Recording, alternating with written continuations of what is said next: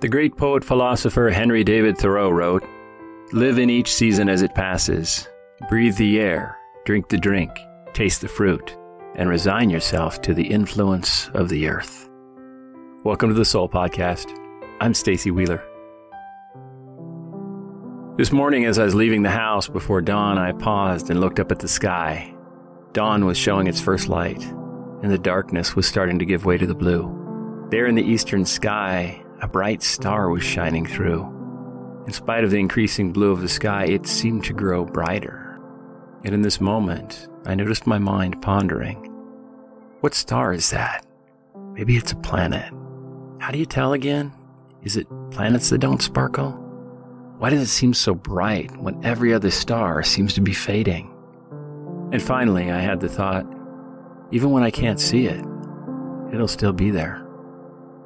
When I pause to look at the night sky, I'm always left with at least a touch of wonder. I like to camp in the desert. I don't much care for the dry heat of the day or the extreme cold of the night, but I love the way the night sky looks out there, so far away from the city lights. That's why I go. The desert night engages my sense of wonder like few places do. When I'm in the desert, it's all about the night sky.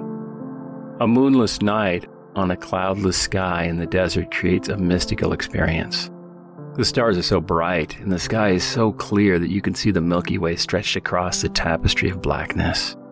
There are so many stars, my mind can't seem to process the immensity of it. It leaves me feeling small it leaves me inexpressibly in awe, and I feel my soul rise to the surface. When I think of those amazing experiences looking up, I understand that we know all about the stars in the solar system.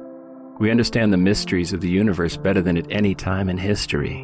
When we look up, we have some sense of what we're seeing. Far off, we see large balls of matter, most of which are on fire. There are an endless number of suns at an outrageous distance from Earth, and we all sort of understand that. We have some context to put it in because math and science have made it more tangible for us. More than a thousand years ago, fine men like Galileo and Ptolemy did the math and created a model for how the planets move. So now we understand, right? But think what it must have been like for the people of ancient times to look up at the sky so full of mystery the current human form goes back at least 300,000 years. Some say much more.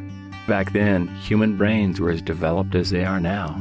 They too would have looked skyward with no explanation for what the night sky was, with no solution to the mystery.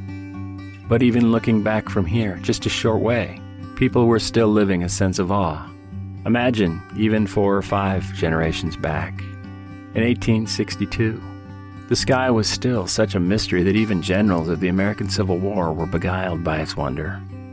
After the first few days of fighting at the Battle of Fredericksburg, Virginia, there was a pause in the fighting as evening came in and the North started to take stock of the huge losses they took that day. Hundreds or possibly thousands of men had fallen. The South had the upper hand on the evening of December 14th. As night came in, so did a rare sight the aurora borealis the northern lights. This was unusual so far south.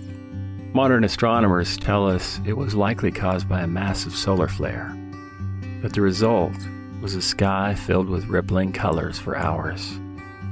Many Southerners who had never seen such a thing before claimed that the dancing lights represented God celebrating their victory. And soldiers on both sides of the battle noted the events in diaries and letters home. Many spoke in awe and wonder at the sight.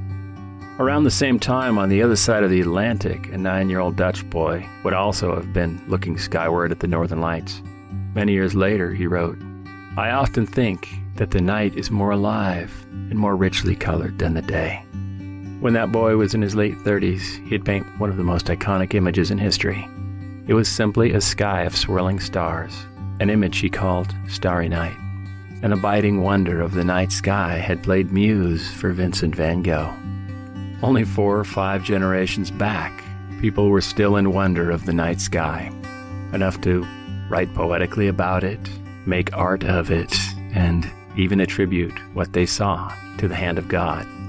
But even then, we had some notion of what caused such nighttime beauty. Imagine if we could go further back, There's no electricity, no city lights to obscure our ability to see the nighttime sky. Before the time when Galileo started to explain how it all works, long before the nighttime distractions provided by electricity, television, movies, and other nightlife. For millions of years, the movement of the night sky was the best show in town. The slightest changes in the night sky were quite exciting. A shooting star, a comet, an eclipse. These were rare and amazing. Over the centuries and across all cultures, epic tales would be written about the positions of the stars, how these groups of stars represented the gods, and how the position of stars at the time of one's birth determined our personalities. Many words written, many fables created, all based on the heavens. We are instinctively drawn to the natural world. We feel awe when we silently appreciate it. It's because we're part of nature and it's part of us. Think of all the evidence of how a full moon changes our behavior and how we change with the seasons. I remember the first time I heard about seasonal affect disorder, which is sometimes called winter blues. Growing up in the Northwest, I noticed how I and others could get mopey as winter came in each year. When I read the explanation of why it happens, it made perfect sense. Our bodies get vitamin D when exposed to daylight, and vitamin D is a key component in production of serotonin, the happy hormone. Less sun in the winter can lead to lower vitamin D, so less serotonin. The change affects our serotonin levels and our mood, and all this comes from the way we evolved to thrive on Earth. As part of this ecosystem, we are part of nature. When we're away from it, we suffer. All cultures have nature in common our affinity for it, our obsession with it. Consider our desire to give flowers as an expression of love, and flowers as a representation of beauty. Shall I compare thee to a rose? said Shakespeare. We're all linked to nature because we are nature ourselves, but we forget. Electricity, television, the internet, all this modern magic is a triumph of human ingenuity. But sadly, we've largely exchanged our connection with nature for our connection with technology. Yes, we still have nature, but we've lost the sense of wonder we once had. We've lost the sense of awe that comes from looking skyward. We've lost the silent moments alone in nature. The sense that we're but a small, tiny dot on a speck of dust, spinning through a universe so large we'll never fully comprehend the size of it. Yes, there is still so much wonder. For all we've been able to understand, there are countless things we don't know about the reality of reality. We understand how we're part of a solar system that is centered around a single star we call the Sun. We understand how the Earth has a wobble that causes changes in the seasons. And we now understand there are more stars in the universe than there are specks of sand on all the beaches of Earth.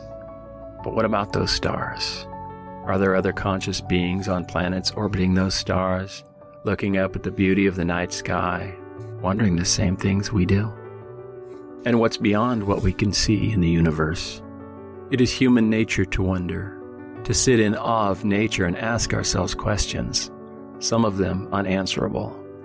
And isn't this sense of wonder one of the things that makes life so amazing? Vincent van Gogh said, Be clearly aware of the stars and infinity on high. Then life seems almost enchanted after all. And you know life is enchanted when we slow down and be silent with it. The world is still filled with mystery and awe. And how beautiful that is. When's the last time you were clearly aware of the stars infinitely on high? Tonight, look for an open patch of sky and listen to your mind as it ponders the wonder of it all. Don't try to answer the questions it might ask. Simply take it in.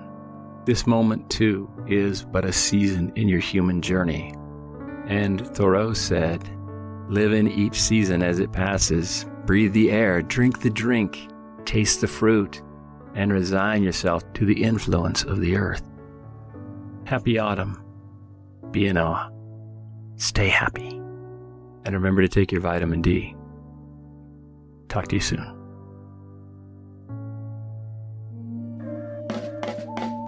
Thank you for listening to the Soul Podcast. If you enjoyed what you heard, learned something new, or were just entertained, please tell your friends about the show. and hit that follow button. This is the best way for other people to find the show. Check the show notes for links to supporting information as well as any books or other reading material related to this episode. I love making the Soul podcast. My goal is to bring you more shows each season. If the show's spoken to you and you feel called to, please join our list of producers. You can become a producer for as little as $3 a month, and each of you helps me get one step closer to making the Soul podcast my full time job. You can find a producer link in the show notes.